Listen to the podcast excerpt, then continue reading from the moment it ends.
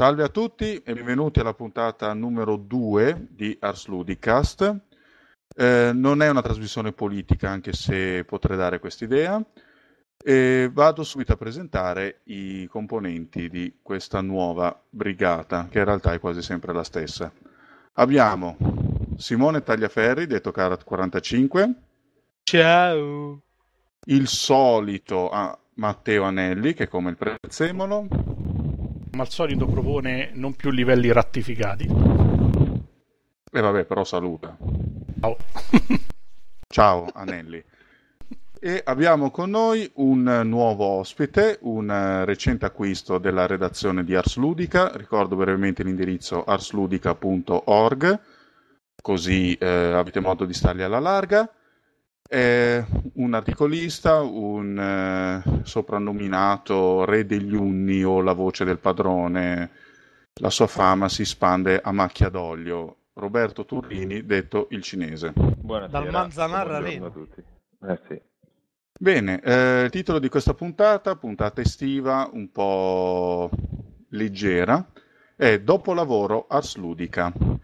Eh, titolo non mio, tengo a precisare. Eh, si parla insomma del, del, nostro giocare estivo, come giochiamo, a che cosa eh, segnaleremo titoli interessanti, le impressioni su alcune novità che sono capitate sotto mano e in generale eh, delireremo a ruota libera. Eh, a condurre tutto questo lume guizzante, eh, che non so come farò a trattenere, ci sono io, Vittorio Bonzi, detto Lambo. Ma adesso passo la parola al cinese. Prego. Dunque, ciao a tutti, mm, ci siamo trovati qui eh, per parlare di mm, le nostre impressioni estive sui videogiochi, insomma. In realtà eh, tutto nasce dal fatto che probabilmente il nostro approccio al videogioco durante l'estate, durante le vacanze è differente rispetto a quello che utilizziamo durante tutto il corso dell'anno, vuoi perché abbiamo più tempo, vuoi perché mettiamo da parte alcuni titoli a cui siamo più affezionati o che vogliamo giocare con più attenzione, che magari durante l'anno per il lavoro, lo studio, mi auguro che chiunque ci ascolti o lavoro studia, ehm, magari affrontiamo con più calma e lasciamo da parte. Faccio alcuni esempi che riguardano la mia uh, ormai finita estate, visto che tra pochi giorni tornerò al lavoro. Uh, ho, ho, giocato a Portal, uh, ho finalmente comprato a un prezzo accettabile V-Rain e ho sperimentato per bene il DS con GTA Chinatown Wars, Pokémon Soul Silver, in realtà l'ho solo provato e mi dissocio da, da tutti quelli che giocano a Pokémon. E, mm, eh, i, eh, ho giocato a Monkey Island 2, la Special Edition e qualcos'altro. Ah sì, Brain Training, Brain Training che non avevo ancora mai, mai provato che forse facevo anche meglio non provare, comunque sia. Um, dunque, partiamo da un discorso per arrivare poi insomma, a Portal. Faccio un esempio. Um, ho comprato l'Orange Box, di, come dicevo prima di registrare, un anno e mezzo fa. Uh, mi sono tenuto da parte, perché l'estate scorsa non ho potuto per questioni legate alla nascita di mia figlia e varie robe, non ho potuto giocarci, me lo sono tenuto tutto l'anno, appositamente per giocarmelo durante le vacanze. Sapevo che era un'esperienza di 4-5 ore, non me la volevo bruciare con i pensieri del lavoro piuttosto che mi sono preso un giorno, mia moglie è stata molto gentile, ha preso la bambina se n'è andata, mi sono preso un giorno e mi sono giocato finalmente Portal. Uh, pieno di speranze, pieno di, di, di, di, non so, così, di sogni, avevo letto di tutto e di più, chi lo citava negli editoriali, chi ne parlava come di un gioco che avrebbe rivoluzionato, magari ci fossero giochi così, Portal 2, Insomma, io devo essere onesto, sono rimasto particolarmente deluso. So, sicuramente Matteo e Simone interverranno. Da cosa sì, sì. in particolare? Sono rimasto deluso dal, dal fatto che è un buon puzzle game, nel senso, niente che non si sia già visto, nel senso mi ricordo la recensione fatta, non mi, non mi ricordo su che sito, su che rivista di Bioshock, in cui parlava Uh, di uh, una, come se fosse un minestrone venuto particolarmente bene. Nessun elemento inventato, ma tanti elementi messi insieme che creavano un prodotto originale e eh, gustoso da un punto di vista ovviamente di intrattenimento. E io condividevo particolarmente, perché effettivamente Bioshock aveva tanti elementi già visti e rivisti, triti e ritriti, però messi in una salsa, conditi insieme, davano qualcosa di diverso, di originale. Mm, di Porta l'ho letto tantissimo perché è uscito millenni fa, un'era videoludica fa, Eppure eh, sono rimasto deluso, sono rimasto deluso perché sì, l'idea è carina, l'idea di base, anche l'ambientazione che si è inserito nel mondo di Black Mesa, quindi che abbia dei rimandi all'avventura di Half-Life, ma come gioco secco, singolo in sé, fu, preso fuori da, eh, da, dall'Orange Box, perderebbe metà del suo fascino e del suo carisma, in primo luogo. In secondo luogo, gli enigmi sì sono carini, ma tutto sommato si tratta semplicemente di schiacciare un pulsante e di aprire un un corridoio attraverso due pareti. Non ho trovato niente che in vent'anni di videogiochi io non abbia già visto. Mm, scusami, e, ma in che senso eh, riceve valore dal fatto di essere nell'Orange Box? Cioè, nel senso che... Perché... Eh. No, nel senso che um, l'atmosfera creata da um, Half-Life, uh, episodio 1, episodio 2, cioè comunque l- l- il background narrativo che questo gioco genera, Mm, è forte, molto forte e ti lascia comunque a un giocatore come me che, che, che ha amato la serie, che sta aspettando il terzo episodio, um, il fatto che io vedessi all'interno di Portal dei rimandi a Black Mesa o le, tipo le, le, le, i PowerPoint che venivano proiettati in queste sale vuote, no? o l'occhio, o la faccia di avere la Gravity Gun, che poi non era una Gravity Gun, ma avere una serie di elementi che andavano a inserirsi in quell'universo faceva sì che io procedendo nel gioco fossi catturato e accattivato da dire oh figo qua c'è Black Mesa, oh figo io Black Mesa me la ricordo perché l'ho giocata, esplosa, cioè quindi aveva un contesto narrativo, ma se tu prendessi Portal e lo facessi giocare a un ragazzo che non ha mai giocato, probabilmente so, qualcuno di voi non lo so questo, non ha mai giocato Half-Life, il, questo contesto, questo background narrativo che io mi portavo giocando a Portal viene meno. E quindi è un gioco che secondo il mio parere, non riesce a stare in piedi da solo a livello di, di storia. A livello di gameplay mh, mm, l'ho trovato mediocre è la parola sbagliata, perché non è mediocre, sono state tre ore tutto sommato decenti, però niente che mi faccia gridare al miracolo, niente che mi faccia dire oh minchia ma sta roba io non l'ho mai vista, non, uh, non ho mai sentita, si può dire minchia? No, forse sì, no. Sì si può. Ovviamente. Tanto ormai l'hai detto. Sì. Eh. Però, nel senso, è un'opinione mia, eh, perché tutti E non lo cancelleremo parlato... mai. Eh. Ah, l- scusa, okay. ripristino un attimo l'equilibrio. Cazzo, merda. Vai pure avanti. Certo, andata, andata così. Ehm, niente, cioè il mio concetto è questo qua. Quindi mi sono trovato a finirlo con un pochino di amaro in bocca. L'avevo investito emotivamente di, di tantissime aspettative, me lo sono portato fino all'estate quando l'ho finito ho pensato che probabilmente se avessi comprato Limbo a 1200 Microsoft Point mi sarei divertito di più. Di più. Adesso l'ho giocato, almeno posso parlarne anch'io finalmente, aspettato tantissimo, che bello. Però magari voi avete, avete qualcosa di, di, diverso, avete... Ah, magari no, ma non, non so chiaro. che Mattanelli appunto ne era un detrattore, ci ha tirato un Beh, fiume di trollate che non finiva più. Eh. Eccolo. sì, vabbè, io quando era? A gennaio del 2008 scrissi un articolo che si chiamava Corto e Bello e un po' tirava dentro anche Portal eh, sotto molti punti di vista, in particolare per la durata, perché sostanzialmente quanti sono, non mi ricordo neanche, 19 puzzle, 20 puzzle i primi 17 sì, sono, sono, sono, tutorial sostanzialmente, nel senso che non ci sì, sono... Sì, non sono particolarmente difficili, gli ultimi 3-4 sono veramente ostici, nel senso ci vuole molto tempo per, venirne fuori, anche se poi vabbè lì c'è una banalità di fondo, forse deriva dal fatto anche che più che un gioco vero Portal è una specie di mod. Eh, francamente credo che la cosa che l'abbia fatto diventare molto popolare tra, tra, i fan è appunto il fatto che l'hanno radicato dentro l'universo di Half-Life e poi c'è il discorso che comunque la scrittura del gioco è abbastanza tipica, che forse è l'unica cosa che vale la pena di vedere più che il puzzle in sé. Infatti adesso pare che Portal 2 sarà un gioco e sotto tutti i punti di vista invece, cioè nel senso sarà, avrà uno sviluppo e una diciamo complessità più approfondita. Sì, mi viene da dire a questo punto uh, come fa stare in piedi. Cioè, mi viene in mente Eco Chrome, che è un gioco per PSP dove c'è questo omino che sembra quello del disegno, che deve viaggiare in, questo, in questi livelli tridimensionali al terzo livello mi ero già stancato, nel senso Guarda, carino, quello... quello... bellissimo. Quello penso sia un problema pure, diciamo, di personalità. Prima stavamo parlando anche di Puzzle Quest. E lì già è, forse il gioco viene, fatto, viene, presentato un po' più vario per il fatto che c'è la storia che comunque bene o male ti, ti motiva un minimo, no? Però in realtà quello è un problema, di, secondo me, di incompatibilità con i puzzle game. Io pure li sopporto a malapena proprio per il fatto che in realtà il gameplay è molto ripetitivo e evolve molto lentamente, no? spesso prendono in giro eh, i JRPG, ma alla fine anche un puzzle game tipo Peggle è vero che non dura 20 ore, però nelle sue 5-6 ore di gioco evolve con una lentezza esasperante. Ogni 5-6 livelli arriva una meccanica nuova, insomma alla fine non è proprio entusiasmante a meno che non sia un fan gadato del genere.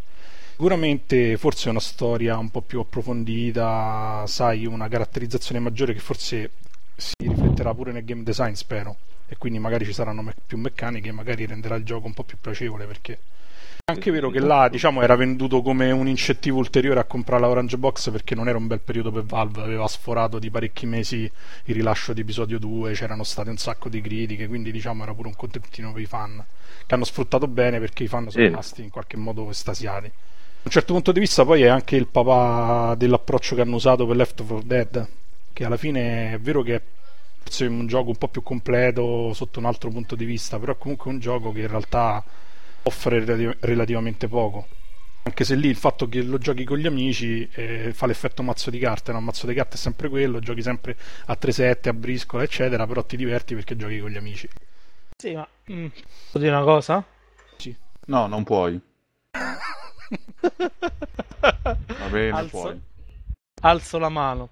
Ma in realtà il fatto che sia stato venduto insieme a giochi come Half-Life Episodio 2 e Team Fortress 2 è importantissimo, nel senso che fondamentalmente dopo due anni si parla di Team Fortress 2, non si parla più di Portal, a parte chi magari come Roberto ci gioca eh, a distanza di tanto tempo, perché? Perché comunque sia uno comprava tutta la confezione e allora eh, quindi comprava uh, tre giochi di cui uno ancora oggi aggiornato, è uscito da poco l'aggiornamento dell'ingegnere per uh, sì. come notizia di cronaca, ovvero uh, è ancora oggi giocatissimo online, e c'ha milioni di giocatori.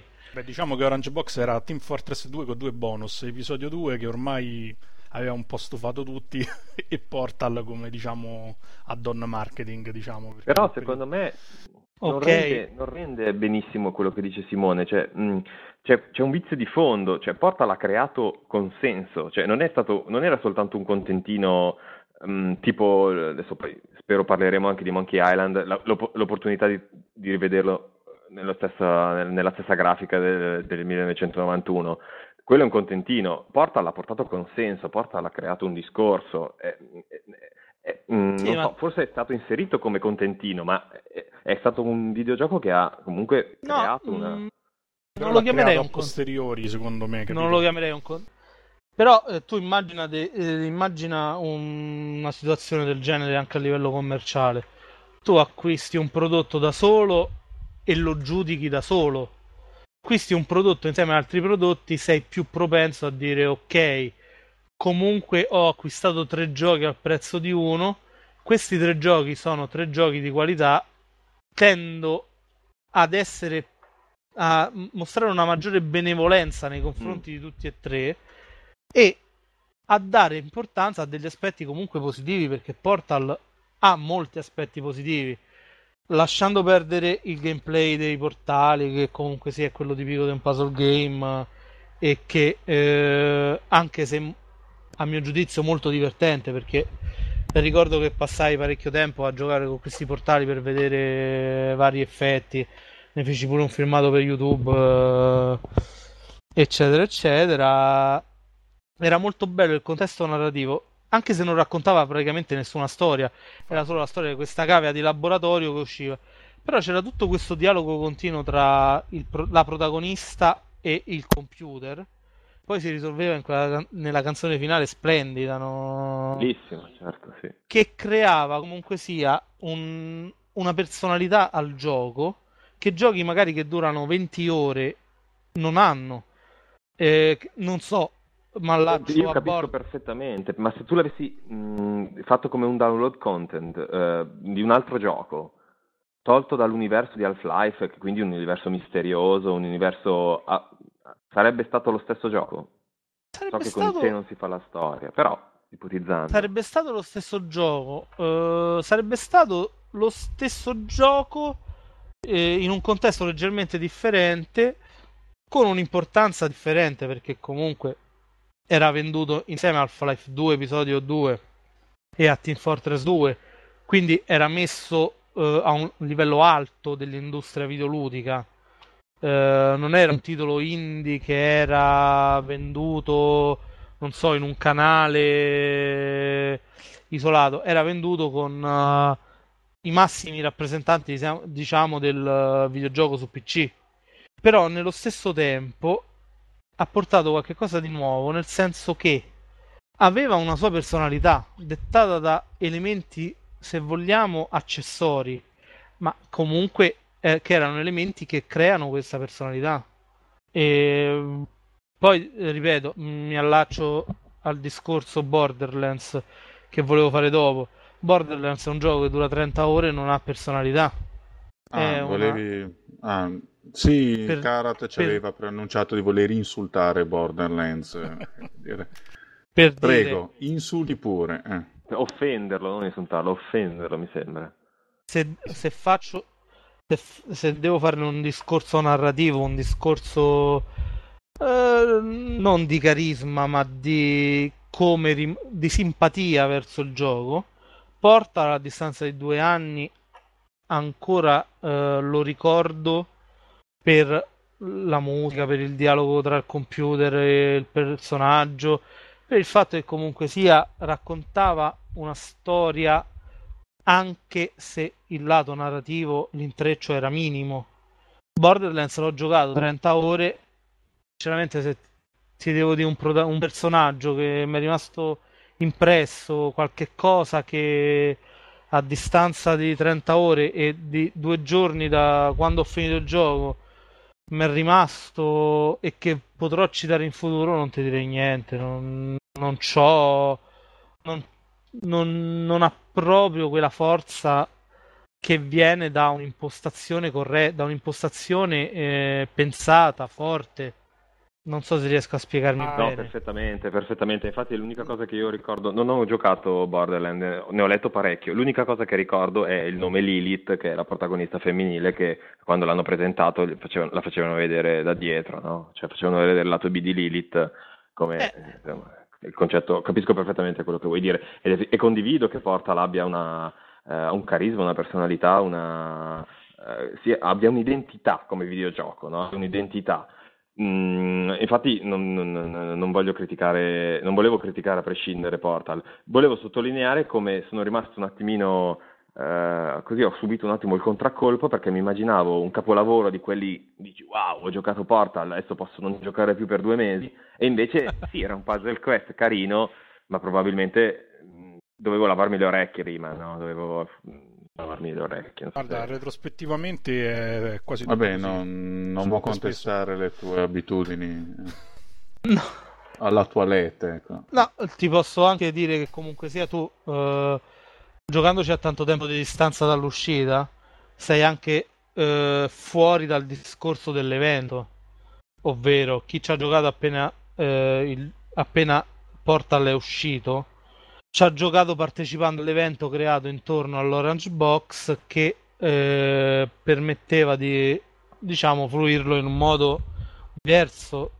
Proba- voglio anche dire che pro- eh, probabilmente la tua impressione è anche correttissima, eh, nel senso che a distanza di tanto tempo, eh, giocato fuori dal discorso di lancio massiccio che il gioco ha avuto e dal discorso anche critico che ha avuto perché se ne è parlato tantissimo, Portal è un giochino, è un gioco che ha anche dei limiti che non sono stati esaminati all'epoca presi dalla frenesia di esaltarne le caratteristiche positive. E quindi da questo punto di vista mi trovo anche d'accordo con te.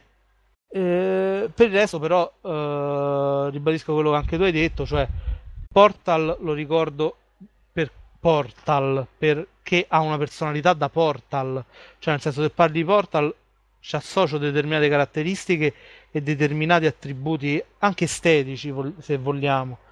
Altri giochi non è così, a distanza di meno tempo non ti lasciano nulla. Sono persi, sì. Uh, sì, allora, prima di passare a un altro titolo mi volevo dire due cose. Uno, che Borderlands è un hack and slash. Chi ha giocato a, a Diablo o a Titan Quest sa che quei giochi devono creare stordimento. Io non capisco neanche perché si diano la pena di scrivere le storie. Ah, Uno. Però, diciamo Due, guarda... mi sembra perfettamente chiaro che, eh, che insomma, le recensito l'Orange Box in blocco per potergli dare il voto alto. Insomma, Cara, tu vuoi far passare questo messaggio. Eh... No, eh, guarda, eh, per multiplayer.it l'ho recensito io, quindi figu- l'Orange Box, quindi figurati, insomma, eh, so quello che è successo. E comunque sia valutavi l'intero pacco, cioè, erano tre giochi di qualità.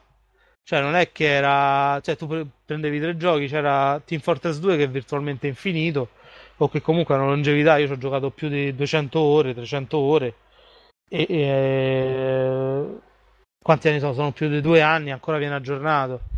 Era comunque sia un'offerta che appariva ed era eccezionale. E ancora adesso, se ti dovessi dire se acquistare o meno l'Orange Box, ti direi acquistalo perché Team Fortress 2 è giocato. Portal è comunque sia un gioco che sì, vale sì, la no, pena adesso... provare. Cioè, io mi sono permesso l'insinuazione per pura malvagità eh, comunque, comunque, venendo ad altro, tra le più succose novità dell'estate c'è il nuovo Dragon Quest. Questa serie di titoli che qualcuno dice che sono tutti uguali, fatto sta che non stanca mai. Infatti, Simone e Matteo ci stanno giocando, titolo uscito esclusivamente per DS, ci stanno giocando e sono ormai ridotti ad essere più larve che uomini. Simone, ne vuoi parlare? No, ne parla Matteo perché ho, ho, parlato già troppo per Portal. Va bene, prego Matteo. Bene, allora, che vi devo dire? Eh, io non, non, ne volevo parlare perché sennò faccio la figura del fanboy, essendo quello che, insomma, vende a spada tratta questo genere di giochi. Vabbè, eh, per esempio la figura di quello che stronca tutto, fai una figura diversa adesso. Dai. Allora, parliamo di Mass Effect 2 per far contento la ne... no! Dai, che esce pure sulla PS3, così almeno avrà e aumenterà eh, la media dei giochi brutti che ci sono per la console. Vabbè, a parte questa piccola cattiveria. E devo dire che è stato una sorpresa inaspettata perché nonostante era un gioco che comunque aspettavo dall'anno scorso, da quando è uscito in giapponese, e non, non mi sarei aspettato questo livello qualitativo oltre che tecnico perché essenzialmente si tratta dal punto di vista tecnico di un port il motore della PS2, ovviamente con dei limiti perché il DS non è una PS2, però comunque hanno fatto una conversione molto convincente di, di forse quello che è il sistema migliore in assoluto per questo genere di giochi, tanto che anche Blue Dragon su 360 prende molto da, eh, da dalla versione 8. level 5 di Dragon Quest 8. Poi un'altra cosa sì. che non mi aspettavo è la storia perché allora, in, non tanto la storia quanto il design generale del gioco, sono riusciti a creare il JRPG idea, ideale da giocare sul DS. Che gli eventi, e la lunghezza degli incontri, dello sviluppo delle storie e delle sottotrame è compatibile col gioco mobile. Quindi quasi nulla ti porta via più di 10 minuti, un quarto d'ora. Quindi lo puoi giocare da quando stai sulla spiaggia a prendere il sole, se stai in autobus non hai mai problemi di salvataggi perché comunque c'è un quick save che funziona ovunque e che a differenza di Dragon Quest precedenti del 4, il 5 e il 6 non resetta i dungeon allo stato iniziale. Quindi puoi salvare anche prima del boss finale e quando riaccendi il DS lo trovi esattamente di fronte al boss finale. Hanno tolto gli incontri casuali e quel poco di grinding che era rimasto che come sai pure tu insomma Vittorio era stato ridotto abbastanza anche in Dragon Quest 8 sì infatti io lo, lo detesto eppure Dragon Quest 8 mi piace molto sì e la cosa che lascia poi stupiti è che hanno sì, tantissimo la storia, tanto che sembra quasi un adventure piuttosto che il classico JRPG. Sono le solite, come al solito, la solita costellazione di piccole sottotrame che poi col tempo si evolvono e confluiscono tutti più o meno nella trama principale. La cosa che stupisce è proprio la qualità elevata delle storie e anche diciamo, i risvolti inaspettati che quasi tutte hanno.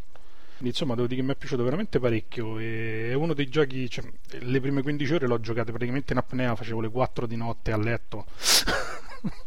perché non riuscivo no. proprio a smettere, perché comunque il ritmo c'è, a differenza di questi giochi che hanno delle pause lunghissime, no? che spesso ti lasciano per giornate intere e, diciamo in una fase intermedia che alla fine ma a volte ti demotiva anche andare avanti qui riuscivi sempre a finire qualcosa in più c'era sempre il cliffhanger per qualcos'altro quindi era difficile smettere anche adesso insomma anche verso l'endgame e, diciamo la qualità non scende un'altra cosa bellissima che però sotto certi punti di vista poteva essere implementata meglio è tutto il discorso dell'online è un sistema che prevede giornalmente una specie di mercato condiviso con tutti i giocatori che, che, propone sulla base di eventi determinati oggetti e determinate quest ogni giorno. Queste che possono essere fatte in single player o in multiplayer cooperativo che però è locale, questa è l'unica pecca del gioco, non è possibile giocare online. Quindi una volta finito il gioco tu hai l'intera mappa del gioco con locazioni extra che si sbloccano eccetera e una serie di dungeon, mi pare sono tipo una trentina in totale, 25 stanno subito nel gioco e altri 5 mi pare che verranno svelati entro il prossimo anno. Ah, sono scaricabili? E in realtà sono già nel gioco, semplicemente ci sono degli eventi che avvengono periodicamente che te li sbloccano nella tua cartuccia sostanzialmente. Ah, ho capito. E diventa una specie di Diablo perché lo stesso dungeon lo puoi fare a vari livelli di difficoltà, lo puoi fare con, ehm, eh, diciamo, con persone diverse, quindi a seconda, anche, anche col personaggio diverso, a seconda della build cambia il tipo di drop che trovi, diventa praticamente un altro gioco. Cosa molto intelligente secondo me poi è questa fusione tra le meccaniche occidentali e quelle orientali per esempio c'è tutto il discorso degli oggetti magici che è stato quasi completamente rivisto in un'ottica più simile a World of Warcraft, a Diablo, no? quindi in una formula un po' più adatta all'imbecille americano, ovvero l'oggetto che cambia sempre la forma, diventa sempre più bello man mano che è alto di livello, quindi in qualche modo hai sempre un incentivo ad andare avanti anche dal punto di vista più becero del contentino visuale, è una cosa che succede pure in Borderlands, le pistole diventano sempre più grosse alla fine sono fantoziane per quanto sono esagerate. Ah, perché cioè, il personaggio si vede addosso l'equipaggiamento. Sì, i personaggi principali ah. sono fatti in 3D. In realtà la maggior parte di quelli del gioco sono totalmente in 2D, anche penso per risparmiare la potenza di calcolo, che ci sono delle locazioni che sono veramente spettacolari. E però i personaggi, ogni elemento che equipaggiano, diciamo, ha, ha un modello dedicato, modello delle texture dedicate. Queste cose si ah, ripercuote no, anche no, nel no. gioco perché adesso hanno aggiunto un'altra statistica che è lo stile, sostanzialmente. Ah quindi praticamente se riesci a vestire il personaggio in maniera tale che incuta timore, tipo con armatura minacciosa, eccetera, alcuni mostri è più facile che scappino, se invece riesci a fare un personaggio diciamo vestito in maniera suadente, che ne so, come menestrello, gli metti in abito da danza, eccetera, i mostri è più facile che vengano in qualche modo mesmerizzati dalla tua presenza. Vabbè, piccole... questo mi, mi, mi, suona vagamente inquietante. sì, cioè, sì, sì, un cioè, mostro, il mostro che dice che bel menestrello. Vabbè, che, è oh. comunque un gioco giapponese, quindi c'è i limiti del classico gioco giapponese, insomma, non, non, non lo possiamo occidentalizzare del tutto. Comunque io l'ho trovato veramente una ventata d'aria fresca perché tranne i Shin Megami Tensei che non usciranno mai da noi RPG così profondi e fatti bene PS in Italia e in Europa non si vedono da parecchio. Pre- peccato per la traduzione che è veramente penosa, ma questo è un problema che Dragon Quest. Ah, sì, c'è il, ah, il famoso uccello che uccella i nostri eroi. Sì, sì, sì. Ma a me la cosa che dà un po' fastidio è che la traduzione si vede che è comunque curata, però curata da qualcuno che non so, poi magari c'è anche una direttiva di marketing molto miopi dietro, eh? Qualcuno che pensa che siano giochi sostanzialmente per bambini imbecilli, perché è vero che Dragon Quest ha questo look che i giapponesi dicono cibi, no? È tutto molto infantilizzato, molto gioioso. Però è anche vero che poi i temi che si affrontano sono pesanti. Sì, sì, sì. Ah, infatti c'è... la, storia de- la storia dell'otto, io ho giocato all'otto, è molto convenzionale, ma anche molto... Riesce a prendere molto per essere così banale. Eh. Beh, il 9 c'è la prima storia, quella del Cavaliere Nero, che a tratti è, sul finale è quasi commovente. E poi ci sono altre storie che hanno, hanno tutte, diciamo, una virata molto sul dark. Nel senso, so, tutti, finiscono più o meno tutte non proprio male, però insomma sempre, è completamente agrodolce il gioco. Ancora non l'ho finito, mi manca pochissimo, però fino adesso la sensazione è che ti arriva sempre un pugno nello stomaco più forte del precedente fino alla fine. Ah, Quindi ah. È, è, è, proprio sul dramma, anche per quello poi ti rimane appassionato, appassionato secondo me perché vorresti tentare di capire se la storia in qualche modo prende mm, ma una piega. No, direi che, direi che tra, mol, tra, le molte cose che Dragon Quest ha più di Final Fantasy anche il fatto che la trama è incomprensibile. Ecco, l'ho detto. Ma non è solo quello, questa così alzo la palla a Simone che ci dice che ne pensa. Una cosa che ho trovato molto che, che, è geniale in tutte le versioni di Dragon Quest, quelle rifatte anche nel 4 e nel 5 si vede bene. Nonostante, nonostante alla fine poi su, sulle mappe si tratta sempre comunque di un JRPG, quindi ha un'inquadratura molto distante, i mezzi diciamo, che puoi sfruttare per la narrazione sono pochi perché non ci sono espressioni facciali, eccetera. Quasi tutti gli eventi che succedono in Dragon Quest hanno una regia ben studiata quindi anche a livello di come vengono presentate le immagini, anche se sono statiche o sono semplici, riescono a creare un, un'atmosfera diciamo mo- convincente, in qualche modo ti, ti, coinvolgono più di quanto non farebbe un gioco. Per esempio, Final Fantasy XIII, nonostante c'è una storia che è l'unica cosa salvabile e una storia di tutto rispetto, riesce a creare lo stesso tipo di coinvolgimento. Simone, che ne pensi? Mm. Allora, eh, No, intanto confermo le tue impressioni positive, anche se non l'ho approfondito quanto l'hai approfondito tu, perché non sono arrivato così avanti, sto a una quindicina d'ore di gioco. Leviatano? Eh? No, l'ho superato, il Bileviathan. Il Beleviathan, anzi, come, come è stato tradotto. E, e, ehm, no, a me piace, cioè, piace quest'idea comunque sia che abbia... Eh, accolto molte delle critiche che, fat- che vengono fatte al genere, quindi ha... ha, preso degli elementi dei giochi di ruolo occidentali, ma senza stravolgere quella che è poi la natura dei giochi di ruolo orientali. E piace il fatto che ci sono milioni, migliaia di cose da fare, cioè veramente un gioco vastissimo, tutto da esplorare, che non c'ha al punto in cui sto io ancora dall'impressione di non essersi completamente esaurito nelle sue potenzialità.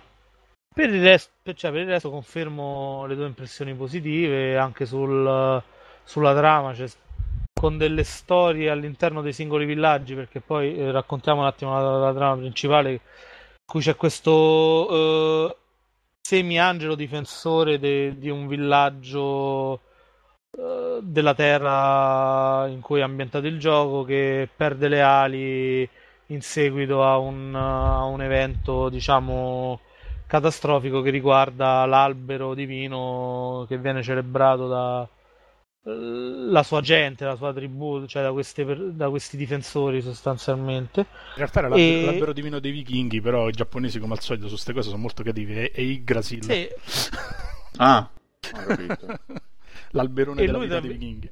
Quello che c'è pure. E lui, dopo la parte introduttiva del gioco, deve cercare di capire che cosa è successo.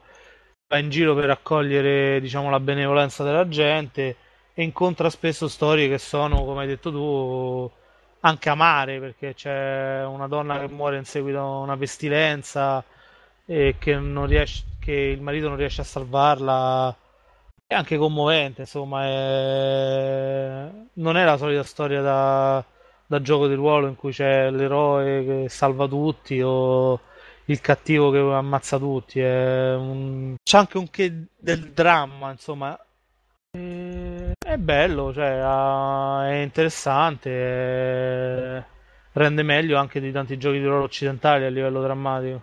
Cioè, non, non ricordo un gioco di ruolo occidentale che recentemente abbia eh, mostrato dal punto di vista narrativo un simile gusto per il dramma, per, anche per la tragedia in alcuni casi.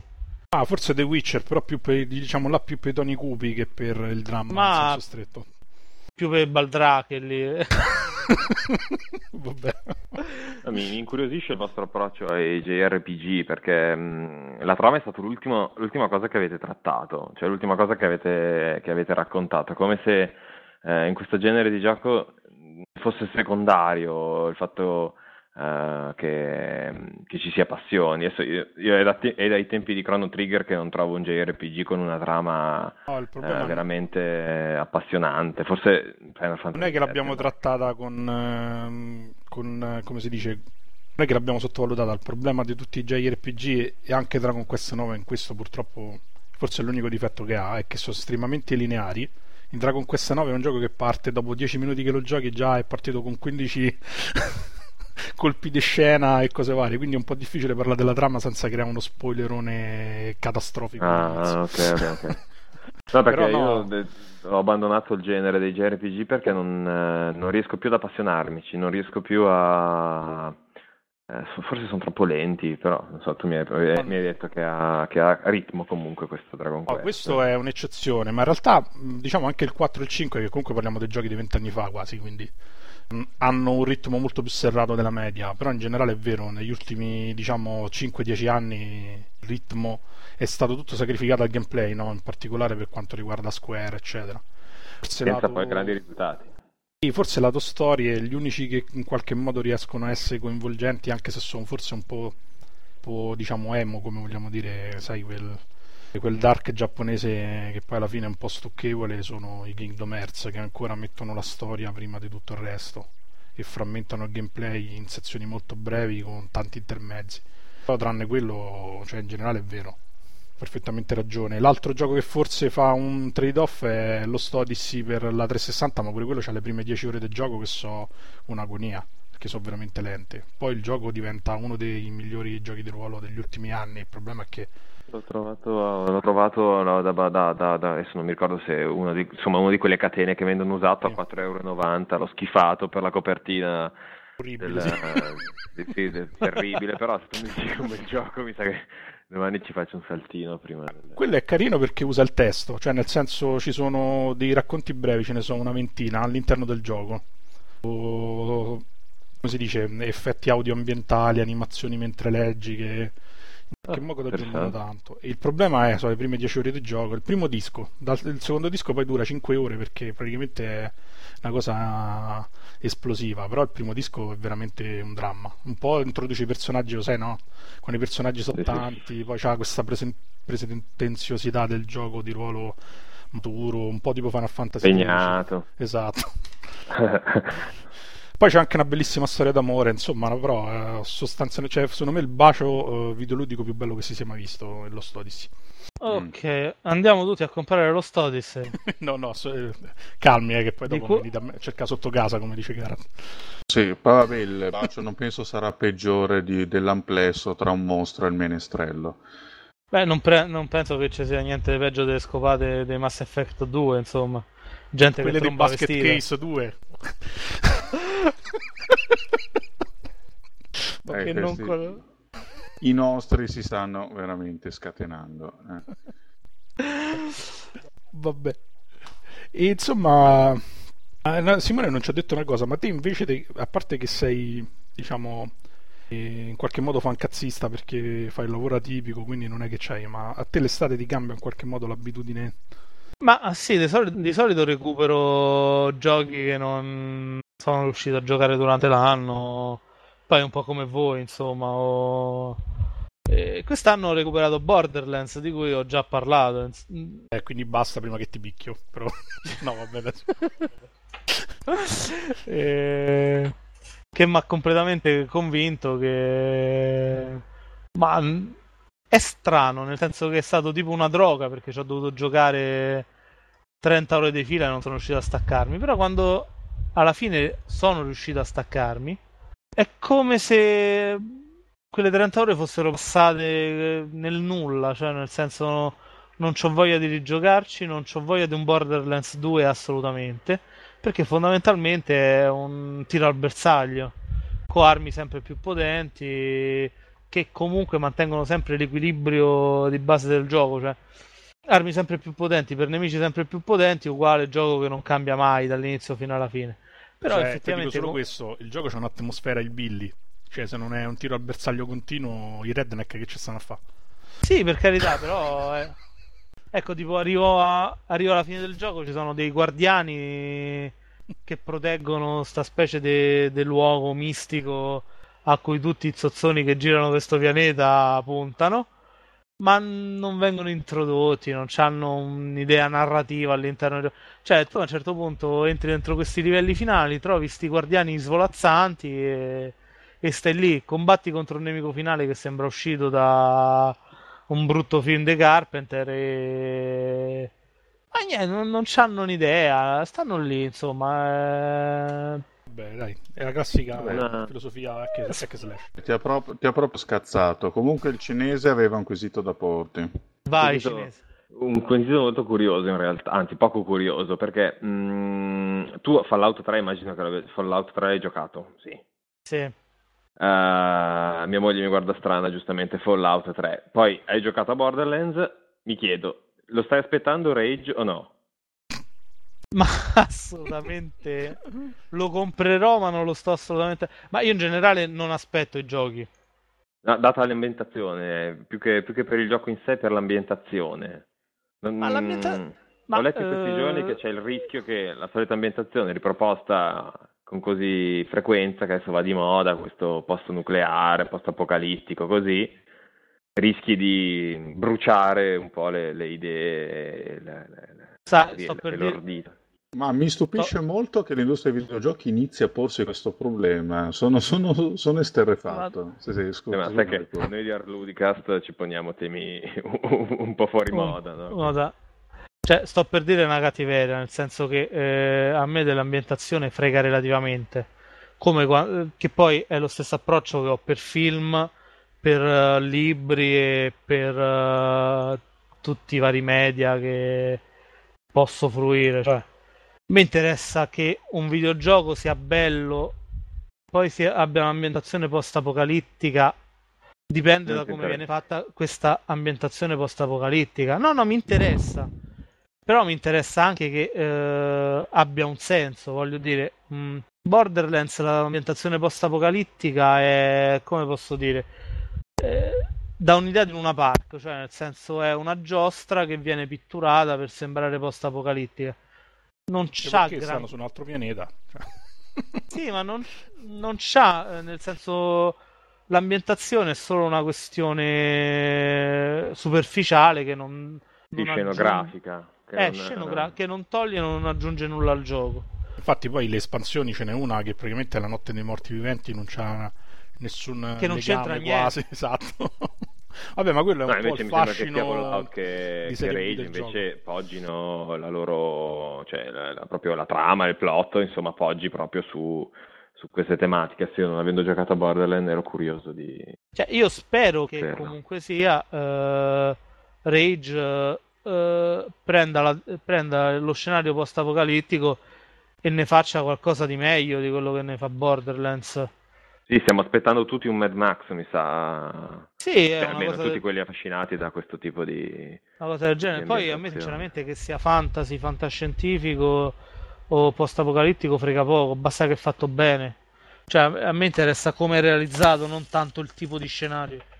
E invece sono... pensa che io Oblivion eh, non sono riuscito ad andare più in là delle tre ore di gioco perché mi, mi annoiava terribilmente la, la, l'ambientazione, il fatto di avere sempre gli elfi, insomma, solite cose. Invece con l'auto l'ho, l'ho, particolarmente apprezzato proprio perché mi proponeva qualcosa più affine al mio gusto, no? Cioè, forse anche perché avendo giocato i primi tre...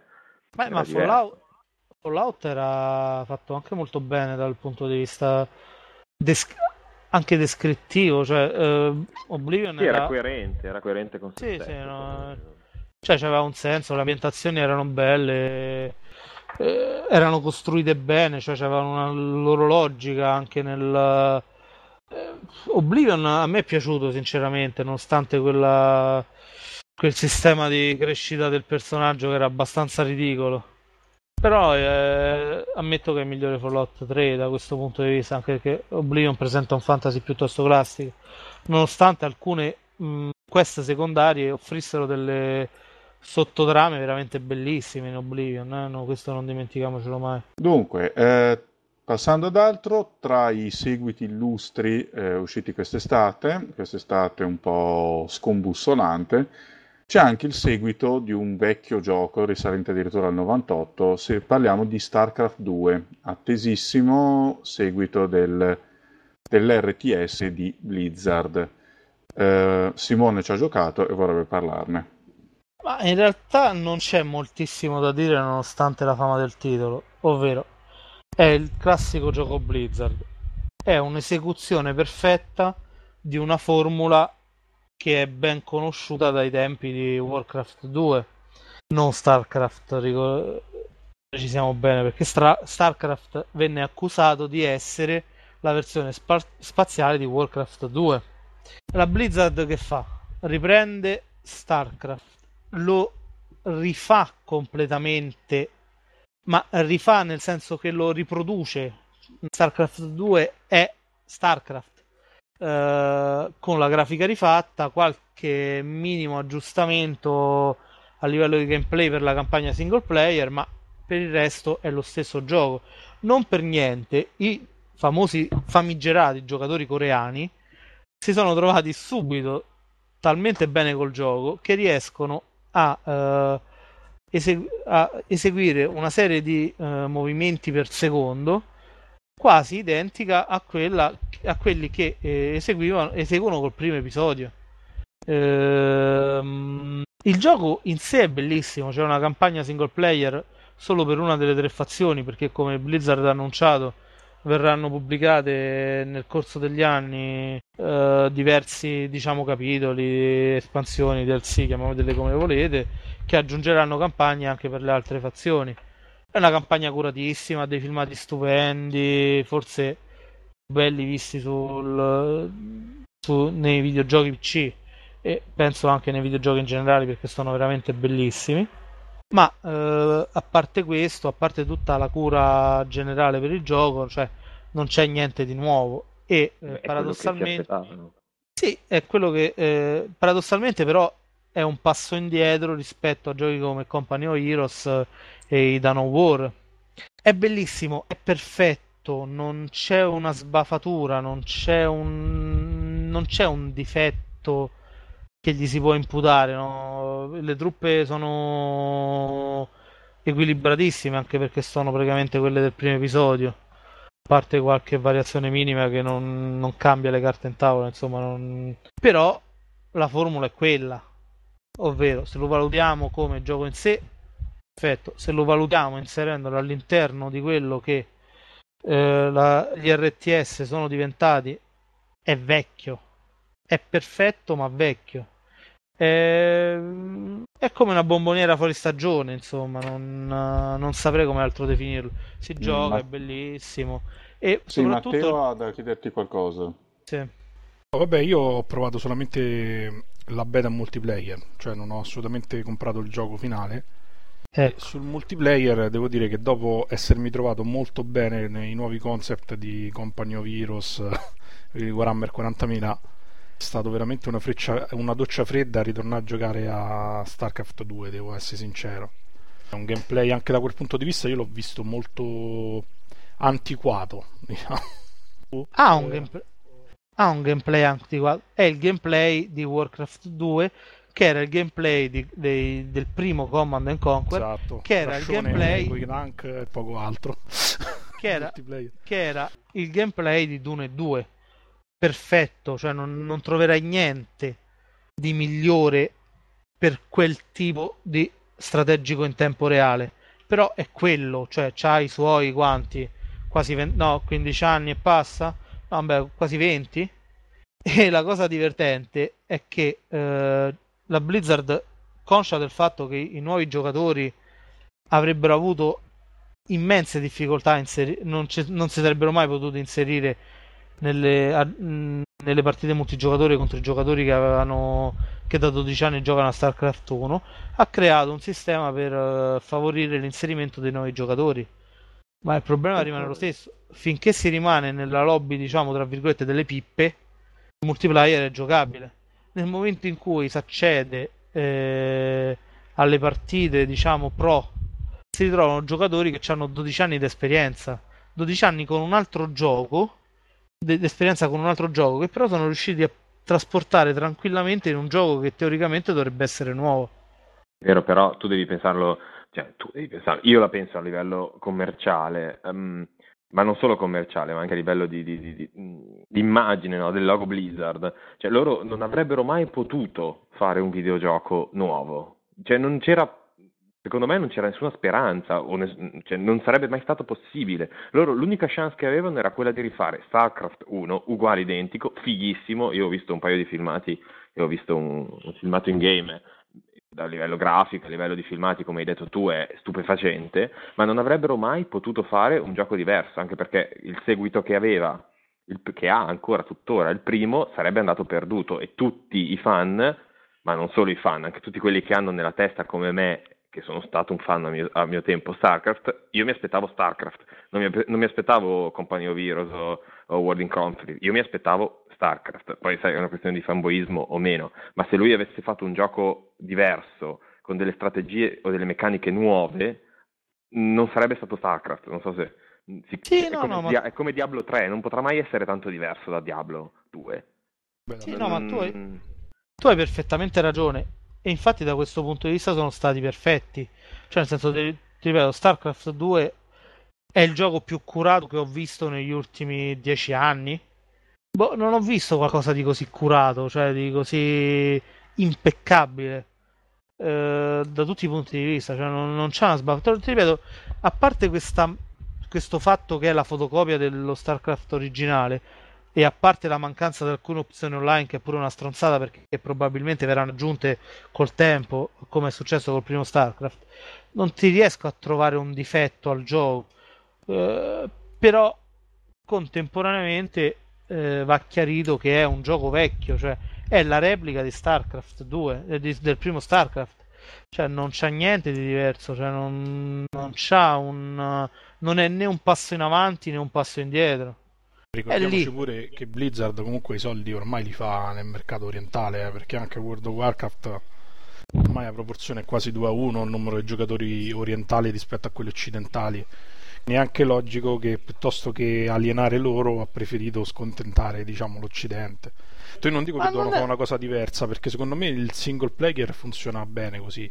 Eh, o almeno io so giocare solo in multiplayer non mi aspetto di trovare dei problemi sul single player con quelle meccaniche certo, ma non ne troverai così perché... in più un'evoluzione be... non avrebbe fatto male sì, però che mi incuriosisce questo concetto del, dell'innovazione, cioè, mh, mm, so, il ferro da stiro, adesso dico una sciocchezza, però un ferro da stiro a vapore, un ferro da stiro a vapore da 30 anni funziona bene, ne fai uno che si riscalda prima, ma sempre un ferro a vapore no, è. Mettila così, allora c'è, mh, mm, come si chiama?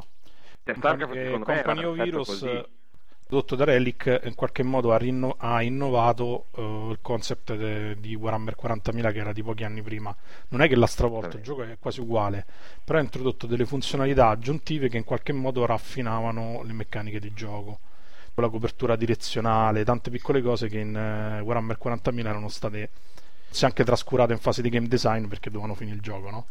vedere uno StarCraft che esce dopo 8 anni del, dal primo teaser che ricordiamocelo stava alla fine di Warcraft 3 vederlo praticamente così identico con pochissime modifiche sostanziali io non dico che devono fare un gioco nuovo però che ne so introdurre qualcosa di per esempio il salto capisco, tra Warcraft capisco. 2 e Warcraft 3 è stato secondo me molto più netto e anche più convincente cioè lì c'era una c'era un'evoluzione sì netta, ma io sono rimasto spiazzato ai tempi però No, no, sicuramente, rimasto... però alla fine cioè, c'erano le vecchie meccaniche, in più c'era qualcosa di nuovo, c'è cioè, ma non era più il computer che barava.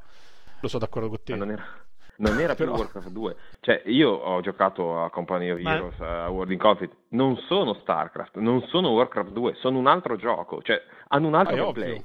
No, ma io non dico che eh, devono diventare così, però dovevo... se tu guardi l'evoluzione di Company of Heroes, che è l'evoluzione in tre anni, che è partita da, Work, eh, da Warhammer 40.000, vedi un genere che si è evoluto in maniera organica, no? Cioè che non è rimasto fermo. Sì, sì, sì, Alla fine diciamo non è che ti trovi completamente spazi- spiazzato, hai delle cose in più, come Warhammer 40.002 ne ha introdotte delle altre. E però qui boh, tutto troppo simile, cioè ho detto poi sul multiplayer si nota tantissimo, vedi gente che mi faceva le stesse sì, tattiche immagino. di eh, dieci anni fa. Io una vita che sì, le tattiche sono identiche, l'interfaccia è configurabile in modo sostanzialmente identico e ti consente... Sì, ma il discorso è... Eh, ritrovo StarCraft 1 dentro StarCraft 2 e posso anche essere d'accordo che i fans saranno contenti. Ma effettivamente il gioco è piaciuto anche a me che non è che sono un fanboy del primo. Però poi se penso che comunque sia il genere in una linea evolutiva del genere, penso che StarCraft sta qualche posizione StarCraft 2 sta qualche posizione indietro rispetto a quello che è diventato il genere negli ultimi anni e rispetto a quello che promette di essere negli anni successivi con i vari ruse World in Conflict cose del genere vogliono rinnovarlo cioè è vero, hai rifatto lo stesso gioco, il giocatore si aspetta stes- lo stesso identico gioco, però contemporaneamente se parliamo di un discorso di innovazione inserito in un contesto del genere, cioè non si può ignorare. Te... Eh, è vero che per qualsiasi altro genere, se esci con un gioco completamente identico a quello precedente, eh, vieni stroncato, tra virgolette, o comunque sia vieni penalizzato. Io per esempio uh, Spirit Tracks uh, uh, per cambiare completamente genere, Legend of Zelda e Spirit Tracks non mi è piaciuto come gioco, ma se lo devo inserire in una classifica della serie lo metto qualche gradino sotto a non so Phantom Hourglass perché è praticamente lo stesso gioco. Poi è bellissimo quello che ti pare. No, sì, però, però, comunque sia eh, continui a fare sempre lo stesso gioco, è anche ovvio che lo perfezioni.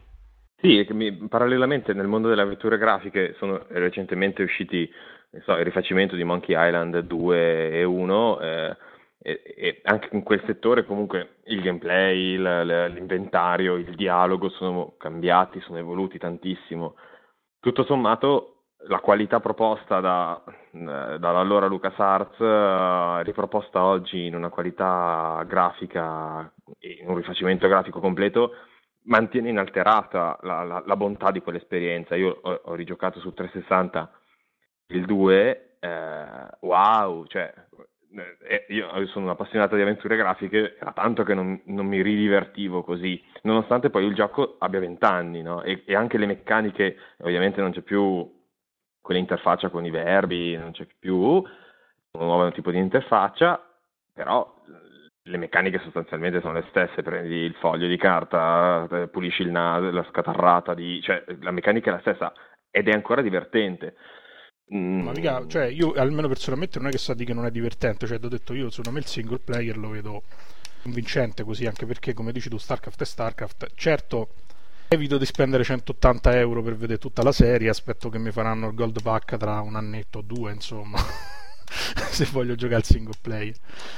E, tranne quello, però, cioè, ha perfettamente ragione. Però è anche vero che Monkey Island 2 non è allo stesso livello di StarCraft in generale. Cioè, dal punto di vista della significatività stanno su due, e della qualità generale stanno su due gradini diversi. Cioè, esempio, io una cosa che non, che non ho tanto compreso è il fatto che mi vengono a parlare della storia di StarCraft. Allora, StarCraft era un bel gioco, c'aveva i livelli e tutto quanto, però parliamoci chiaro, mo non è che voglio fare un flame o cose del genere. Command Conquer era quello famoso per la storia, perché c'erano gli attori, gli intermezzi. StarCraft era quello no, famoso clicca clicca, rascia rascia, cioè no. Vabbè, ma la storia, cioè la... la storia l'hanno aggiunta a posteriori, praticamente 2 è un retro. contro Beautiful. Esatto. Cioè. non esiste. Sì, no. Però, capito? Invece Monkey Island rimane solido anche perché c'ha una buona storia dietro, comunque che non invecchierà mai probabilmente, no? Scommetto se ci sì, fanno certo, un libro probabilmente diventerà molto meglio. Sì, c'è poi tutto il discorso multiplayer che ovviamente un'avventura grafica non ha e che invece StarCraft poggia le sue basi Secondo me, giustamente... cioè, per quanto mi riguarda, disatteso più per il multiplayer. Perché dopo aver visto quello che possono fare, vabbè, gli engine della Relic che hanno un gameplay pensato proprio anche per il multiplayer, cioè per il fatto che raramente si può vincere una partita nei primi 5 minuti di gioco, è quasi impossibile comunque le partite non durano più di mezz'ora, quindi insomma sono comunque risolvibili in poco tempo.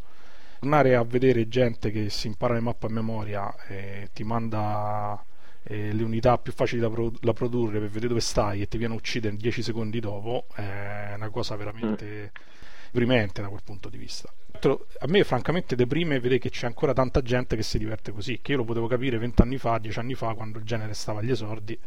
Adesso boh, mi pare un po' ti piace vincere facile, no? Queste Ma, sono le opinioni personali. Non è, penso che se. Eh, io ho sempre fatto questo discorso con StarCraft, eccetera, eccetera. Nel momento in cui in un gioco si presume sia di strategia, entra in campo il discorso velocità, ovvero no. eh, la capacità strategica, tattica del giocatore viene messa in secondo piano rispetto all'abilità manuale, non siamo più di, di fronte a un gioco di strategia, siamo di fronte a una specie di sparatutto. Guarda, faccio una piccola confessione, non mi ricordo più, ma prima di conoscere mia moglie, quindi prima di sette anni fa, ho partecipato a delle Olimpiadi, alle selezioni per le Olimpiadi di videogiochi e ho, il primo scontro World, uh, World eh, Warcraft 3, eh, primo scontro, io contro il campione italiano. Sono durato 47, no, 17 secondi, una roba vergo- vergognosa. Il problema è che io avevo un, un, pe- un peones, era un, un, contadino, e lui aveva un cavaliere. Io non so come lui abbia fatto in così poco tempo ad avere un cavaliere. Fatto sta che ce l'aveva. E io mi ricordo, ero con un amico, io non avevo mai giocato multiplayer perché allora forse neanche avevo internet, sono rimasto senza parole. E quando sono uscito di lì, ah, ovviamente lui aveva dieci anni meno di me, questo ragazzo qua, quando sono uscito di lì tutto sommato sono uscito contento perché se il mio modo di giocare deve essere quello, in cui non guardo neanche lo schermo perché lui non guardava lo schermo, lui guardava la, neanche la tastiera probabilmente, stava guardando chissà che cosa, lui muoveva solo le mani sulla tastiera, nel mouse, nello schermo, cose preimpostate già fatte milioni di volte. Se il mio giocare deve essere quello, allora forse è, meglio di, è anche meglio di no. Cioè, probabilmente è meglio se torno a farmi le pippe sì. sui giornalini porno, forse. Ma, ma infatti, cioè, se quello non è strategia, quella esatto. è, capaci- è, capacità manuale. Cioè, strategia è... Eh confronto tattico di intelligenza fra due giocatori. Quello è, è chi è più veloce e chi, chi c'è C'è la sequenza a memoria più lunga, insomma. Sì, non... infatti, infatti, non ho mai gradito il multiplayer di questi giochi perché non hanno niente di strategico, cioè non è un confronto fra strategie differenti, ma è a chi ce l'ha più lungo, insomma. Non... Cioè, se voglio un gioco in cui devo essere abile a premere i tasti, metto un FPS, insomma, non gioco a un Real Tournament o Quake. a Team Fortress 2, a Quake, eccetera, eccetera. Va bene, si è parlato di molti titoli, però eh, non si è ancora capito se eh, in estate le abitudini di gioco cambiano o no. Qualcuno ha da dire qualcosa in, a proposito? Vabbè, insomma, un po' Simone l'aveva detto, cinese anche. Io piuttosto che farmi il backlog dei giochi recenti, di solito d'estate gioco principalmente retro game o diciamo delle perle che mi vado a recuperare durante il corso dell'anno. Quest'anno ho giocato tantissima roba, in particolare avventure testuali e avventure grafiche più o meno sconosciute, per esempio Velo Darkness e Legacy Realm of Terror. E oltre a questo, vabbè, mi sono fatto la Summer of Arcade di Xbox Live, che è praticamente l'unica cosa diciamo recente che ho giocato. Di Limbo ne ho parlato pure più che abbastanza nei commenti dell'articolo di Sonic Reducer. Sapete ormai tutti come disprezzi quel gioco, quindi lasciamo perdere. Sì. E di, vabbè, di Death Spank avevo parlato io comunque in una recensione e quindi anche quello lo lasciamo perdere. E l'ultimo gioco, che invece poi alla fine è quello che motiva il fatto che ho dovuto spendere 3600 Microsoft Points per recuperarne 400, è Lara Croft and the Guardian on Light, che francamente non me l'aspettavo. Chi non lo sapesse, perché poi non è che hanno fatto tantissima pubblicità al gioco, questo è uno spin-off della serie Tomb Raider. Io fondamentalmente ho abborrito dal secondo episodio in poi e che penso siano più o meno tutti unanimi, def- eh, concordano più o meno sul fatto che la serie sia colata a picco nel corso degli anni irrimediabilmente. Invece, eh, anche forse in luce dei giochi che ho giocato penso che ne ricaveremo qualche trollata. Eh. sì, sì. Vabbè, però eh, penso sia oggettivo, insomma. Forse l'ultimo recente, che se non sbaglio è uno degli ultimi recenti che ho giocato, è il remake del primo. È Legends. Sì. Pare di... No, no Legends... Ehm... Anniversary. Anniversary. Anniversary. Anniversary. Sì.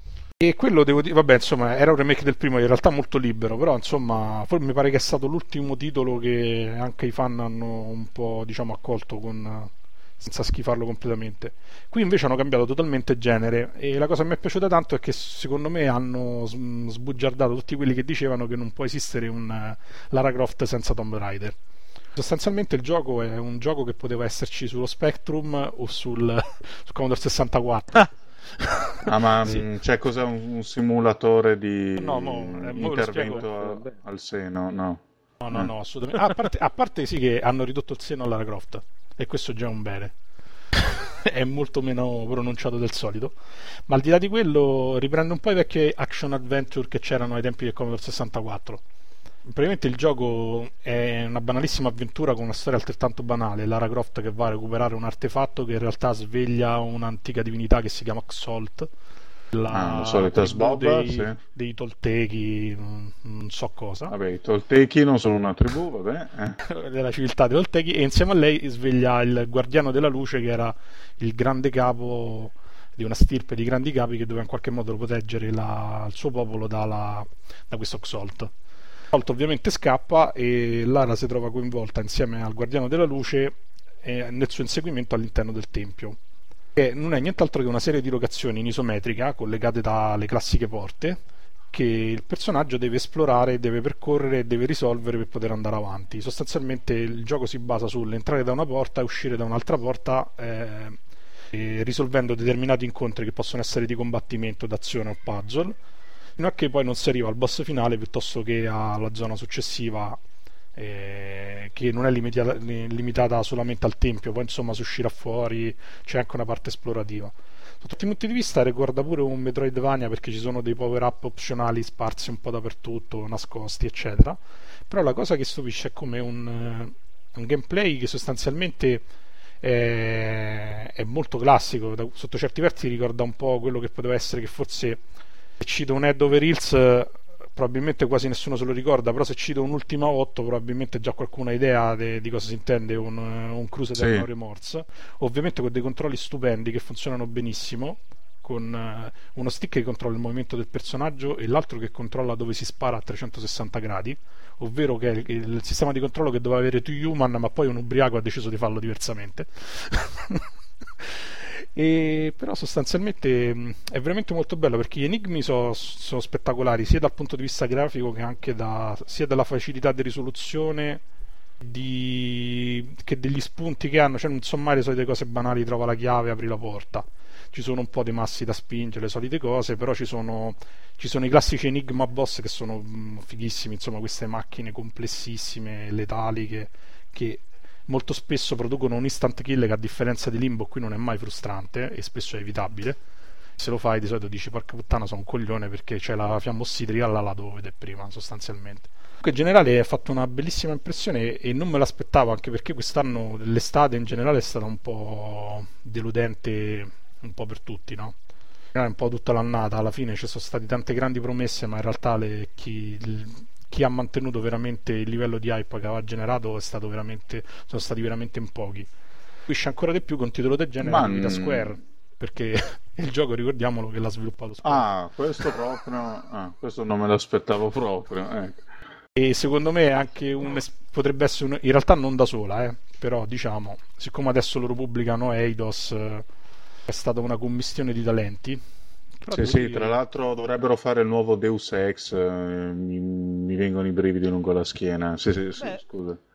Eidos e The Square comunque, no? Quindi non... Sì, adesso in qualche modo si sono uniformati, però vedere un titolo del genere, lo sviluppo poi l'ha fatto Crystal Dynamics, quindi insomma una soci... un'azienda occidentale. Poi è quella dire... che ha curato gli ultimi episodi della serie regolare. Sì, e tra parentesi sta a lavorare pure sul 9, quindi in realtà il Tomb Raider vero continuerà, quindi anche i fanboy li mettiamo tutti tranquilli sul fatto che probabilmente questo gioco non sostituirà quello. Però stupisce come con un minimo di intelligenza anche un gameplay vecchio alla Last Ninja riesce a essere giocabile nel 2010 e riesce a stupire proprio perché è veramente bello, cioè un gioco che ci inizia a giocare sta a 1200 punti, quindi parliamo di 13-14 euro. In realtà anche 12 perché ormai i punti delle Microsoft si comprano uno a uno, uno li compra online, quindi stiamo a circa 12 euro. Per quanto costa è poco, non so di la lunghezza perché l'ho iniziato oggi, ci ho giocato due ore e manco me ne sono accorto. Ho, tipo non sto abbastanza avanti, sto alla seconda, diciamo, la, la seconda zona, però è, è, veramente entusiasmante. Poi pare che a fine settembre esce anche per PC e per PS3, quindi questo tenetevelo, segnatevelo da una parte, poi in caso mi smentisco se vedo che il gioco... Sì, sì, ce lo tapperemo su un braccio, ecco. Un livello veramente elevato. Poi c'ha un multiplayer cooperativo stupendo, perché in single player c'è questo guardiano della luce che almeno per la prima parte del gioco rimane abbastanza defilato, no? Ogni tanto aiuta Lara, è usato dal, si chiama, dall'intelligenza artificiale.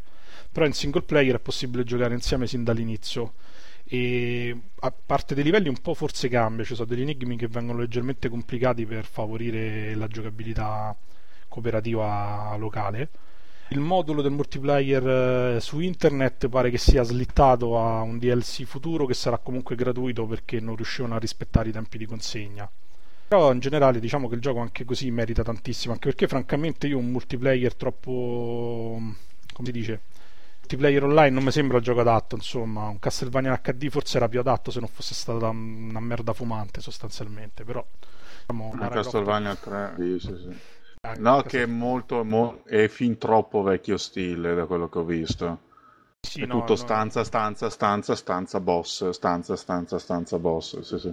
Esatto, e poi la cosa brutta è che ovviamente c'è gente che ormai sa già i livelli a memoria e quindi non ti fa giocare. Il primo che arriva al boss lo uccide finisce il gioco per gli altri, quindi tu stai alla seconda ah. stanza. Ah. Little Big Planet. esatto, come, es- esattamente come Little Big Planet. O lo giochi con persone amiche, fidate o persone che in qualche modo per divertirti, tipo lo giochi per divertirti, ma se lo giochi con sconosciuti che vogliono vincere è meglio infatti, che giochi a qualcos'altro. La cosa stupida di Castlevania è che secondo me era meglio se avesse avuto il multiplayer locale, cosa che non, non ha. Però non si può voler tutto della vita. Comunque Lara Croft è veramente una sorpresa inaspettata, considerato che a me poi la serie regolare neanche piace tantissimo, eh, quindi c'è proprio fatto perché i personaggi sotto certi punti di vista sono secondari, un po' come Portal. È vero che c'è Lara Croft di mezzo, però il gioco poteva essere fatto con i personaggi di Uncharted e secondo me avrebbe funzionato completamente ugualmente. Anche perché la storia è molto labile, è gameplay puro. È un adventure game con i puzzle vecchio stile. Molto veloce, cioè quindi non è che c'è tempi morti. Lo compreremo tutti e poi se non ci piacerà picchieremo sotto casa tua e... Beh, eh, Cer- lo trollerò su, a domanda. No? Cercheremo di stuprarti in vario modo, insomma, non...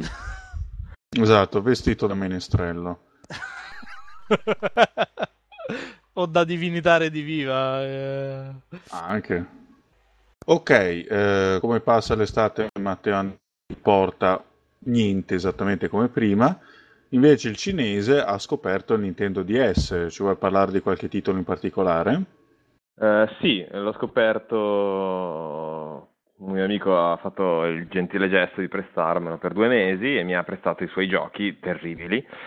Uh, mi ha prestato Brain Training, come ho detto prima, GTA um, mm, Chinatown Wars e, e, quel bellissimo, bellissimo gioco, gioco di Pokémon Soul Silver. Ti sconsiglio. Uh, Vabbè, c'è dunque, piace. Due parole per Brain Training, eh, che non è un videogioco tutto sommato, è un passatempo. È meglio fare la settimana enigmistica, secondo me, anche perché credo che Bari, eh, il dottor Kurosawa, lì non so, non so come si chiama. Kawashima. Però, eh. Kawashima, sono sicuro che Bari in qualche maniera. Bari. Un corso d'autostima. Sì, ah sì, no, sì. Eh, allena il tuo cervello facendoti venire il dubbio se bara Ah, dici tu. Sì, sì, Invece eh. la settimana enigmistica sono sicuro che non bara. Insomma, è più sano ed economico. Ecco. Il sì. dottor Kurosawa fa solo giochi pessimisti e ogni tanto tenta il suicidio. Vabbè, Perché quando gira... ride ti viene voglia di spiattellare il tuo DS che non è neanche tuo contro... Vabbè, il contro dottor Kurosawa, ricordiamo i suoi splendidi film, Yojimbo, Run e così via. Se si vai pure avanti, scusami Roberto. Niente, figurati. Poi tra, apro una piccola parentesi che non si, non si, sa mai. Ho passato tutta l'estate alla ricerca di un, uh, di un, Mario qualsiasi a prezzo scontato, usato, in qualunque blo- non ho trovato da nessuna parte. È impossibile. Non è impossibile. No, mi sono dovuto... Esatto, c'era 39 quello dentro Bowser che deve essere anche carinissimo, ma 39 euro per un gioco del DS è una cifra fuori da, dall'ordinario. Comunque sia Uh, due parole invece su Chinatown Wars che ho mollato dopo pochissimo perché se devo giocare a un gioco così complicato con delle meccaniche così complicate su un DS portatile uh, faccio quello, non riesco a fare nient'altro, non riesco a stare in spiaggia, cioè non è un gioco portatile. Per carità, uh, un piccolo miracolo per, per, il DS, a mio modo di vedere, un design tutto sommato accattivante. Io ho giocato pochissimi giochi al DS, ho giocato Ghostbuster, eh, poca roba. Ho visto i vari cioè, Mario. Fai... Se poi giudicare, non ti fai mancare le merde più merde. eh, lo so. Que- quello che mi passa il convento, diciamo così. Ghostbuster. E... Eh. Sono curioso più perché... un Hotel Dusk, una cosa del genere. No, ti vai a giocare. No, eh, guarda, ti assicuro adesso sembro un pirla, probabilmente lo sono anche, però da blockbuster o da GameStop sono andato e mi volevo comprare Hotel Dusk, un Layton qualsiasi, eh, eh, un Mario qualsiasi, non un Mario Kart, che tra le altre cose ho rosicato perché in vacanza c'erano 15 bambini di 10 anni che avevano tutti Super Mario possibili e io mi sono vergognato di chiederglielo di prestarmelo perché era... E tu avevi Ghostbusters? Io avevo... No, io avevo... io andavo in giro con Brain Training, mi sembra mi sentivo un anziano sulla metropolitana. Tipo... No, immagina, immagina quando cresce che tipo i figli che fanno no papà non far vedere quel gioco non far vedere quel gioco ai miei amichetti che mi vergogno. Sì, sì, Roberto terrificante. ha detto una grande verità. In Italia i giochi per il DS costano veramente tanto. Eh sì, 39 euro. Io ho comprato Heavy Rain ieri a 34, praticamente nuovo, l'ho comprato usato, ma pre- cioè, vogliamo mettere con un, uh, forse Super Mario no, ma con un qualunque altro gioco, con un uh, Chrono Trigger per DS, che no- è introvabile anche quello, per dire costa uno, uno sproposito, secondo me.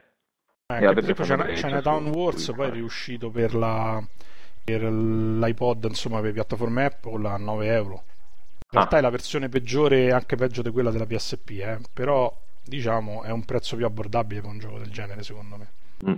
no eh, sì rimane un gioco non portatile rimane un gioco che rimetti nella sua confezione che ha un nome altisonante eh, che ha un design accattivante che è un gioco probabilmente anche adulto, bello violento, non è un gioco che ti giochi sulla spiaggia, non è un gioco che ti giochi, che ti giochi sull'ombrellone. Non mi dilungo troppo perché l'ho giocato veramente pochissimo, tre minuti, ma... Tanto per far capire a chi non è pratico che, per esempio, nel resto del mondo i giochi DS costano intorno alle 20-25 euro. È una cifra un po' più ragionevole per una console portatile, portatile. come anche i giochi per la, per la PSP. Mm, PSP. No, hai perfettamente Vai. ragione, cioè a quella cifra anche un Super Mario perde di valore. Sì, un Super Mario Kart, ti faccio un esempio, no? che tutti abbiamo giocato in milioni di salse, sì. spendere 39 euro per giocarlo sul DS. No, la cosa bella, veramente bella, e che io non avevo quando ero piccolo, era quella di essere in spiaggia in 10 e giocare a coppie, a quattro, io quella una cosa non ce l'avevo, no? quella libertà lì di giocare con i miei amichetti. Io giocavo al mio Game Boy da solo a track and field e oltre a farmi venire le vesciche sul pollice e a sfidare i miei amici a chi faceva, non facevo niente. Lì perlomeno giocano insieme, cioè sicuramente questa cosa eh, non che la invidio perché ovviamente sai, un uomo adulto di 30 anni ne ha viste un po' a livello di multiplayer però quella libertà dei ragazzini di 8-10 anni che fanno le elementari, tutti con il Nintendo, chi aveva il DS, chi, chi il Light, eh, chi si faceva il figo perché ce l'aveva di un bel colore, piuttosto che però tutto sommato giocavano in 4 a Super Mario Kart. Noi, noi no, adesso non so che abbiate voi, ma penso che siamo tutti più o meno coetanei, noi non lo facevamo. Bene, anche per questa puntata siamo riusciti ad arrivare alla fine. Abbiamo appreso due grandi verità. La prima, che i giochi per DS è meglio prenderseli su Amazon. La seconda, che la redazione di Ars Ludica, di cui ricordo l'indirizzo nuovamente, arsludica.org, in estate è cazzeggia esattamente come nel resto dell'anno. E direi che era molto importante saperlo. È il momento dei saluti. Simone. Un saluto a tutti e vorrei concludere dicendo che ho passato gli ultimi 30 secondi guardando le immagini di Dungeon Sig 2 uscite al Gamescom uh, tedesco e fino a che non... spero. 3, bravo. Uh, e finché non ho letto che erano di Dungeon, Sig... di Dungeon Sig 3 pensavo fossero di Diablo 3. So, è identico, è identico, è completamente... è lo stesso fottuto gioco. Buonasera a tutti. Matteo? Vabbè, io vi saluto, eh, vi amo e vibriamo come al solito, ci incontriamo. Roberto? Eh, hanno già detto tutto loro, io vi saluto nella speranza che acquistiate in massa StarCraft 2 e che postiate fin su Flame contro Simone e Matteo che ne parlavano male. Ciao! Ciao! Vedremo che si potrà fare. Eh, ricordo vi espongo brevemente il, quali sono state le scelte musicali di questa puntata. Eh, la sigla d'apertura è il tema di Uncharted, eh, arrangiato ed eseguito da Alessandro Monopoli, ospite delle puntate scorse e valente musico, infatti responsabile anche della, della sigla scorsa. Menestrello. E un menestrello, esatto, speriamo che nessun mostro lo veda. Eh, per quanto riguarda la sigla di chiusura, eh, si tratta di Sage 3, che fa parte della colonna di Shenmue, eh, composta da Takenobu Mitsuyoshi. Detto questo, vi saluto. Cascato in cosa? Non capisco. Eh, tu continua a sognare di avere dei fan, che meglio. Vi saluto, anche io. Ciao a tutti, alla prossima. Ciao. ciao ciao.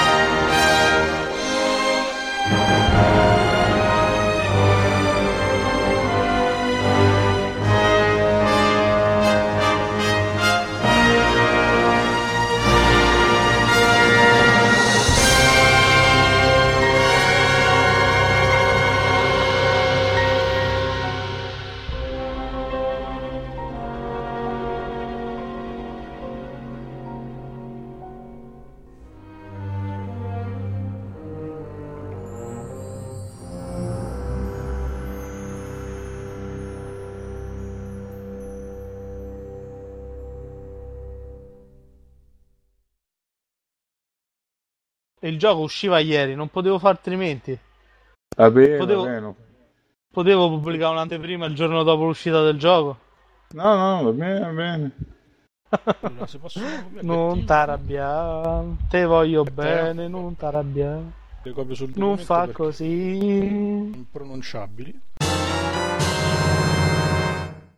E niente, proporrei una pausa perché devo andare al bagno. Va bene, vai pure a cagare. No, vado Eh, vado un- anch'io. Eh, allora andiamo No, io vado tutti, pro- cosa fa? Chi io piscia in compagnia... Cagare. A dopo. Oh, Ferma la registrazione. Ah sì, giusto, fermiamo. Vabbè, fermo. Takenobu Mitsuyoshi. Ammazza, senti. eh.